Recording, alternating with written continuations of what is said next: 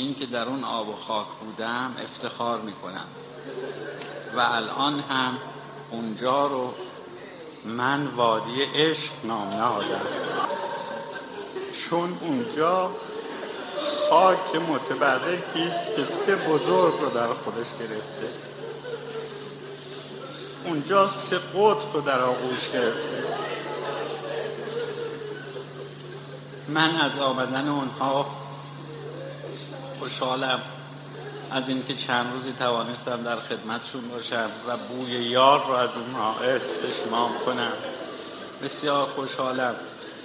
امیدوارم که در هر فرصتی که کار زراعتیشون اقتضا کرد و توانستن این گونه مسافرت ها رو بفرمایند بیان به اینجا باعث خوشحالی من و همه اخوان تهرانی خواهد شد. چون اونها هم همانند من این بو رو استشمام خواهند کرد.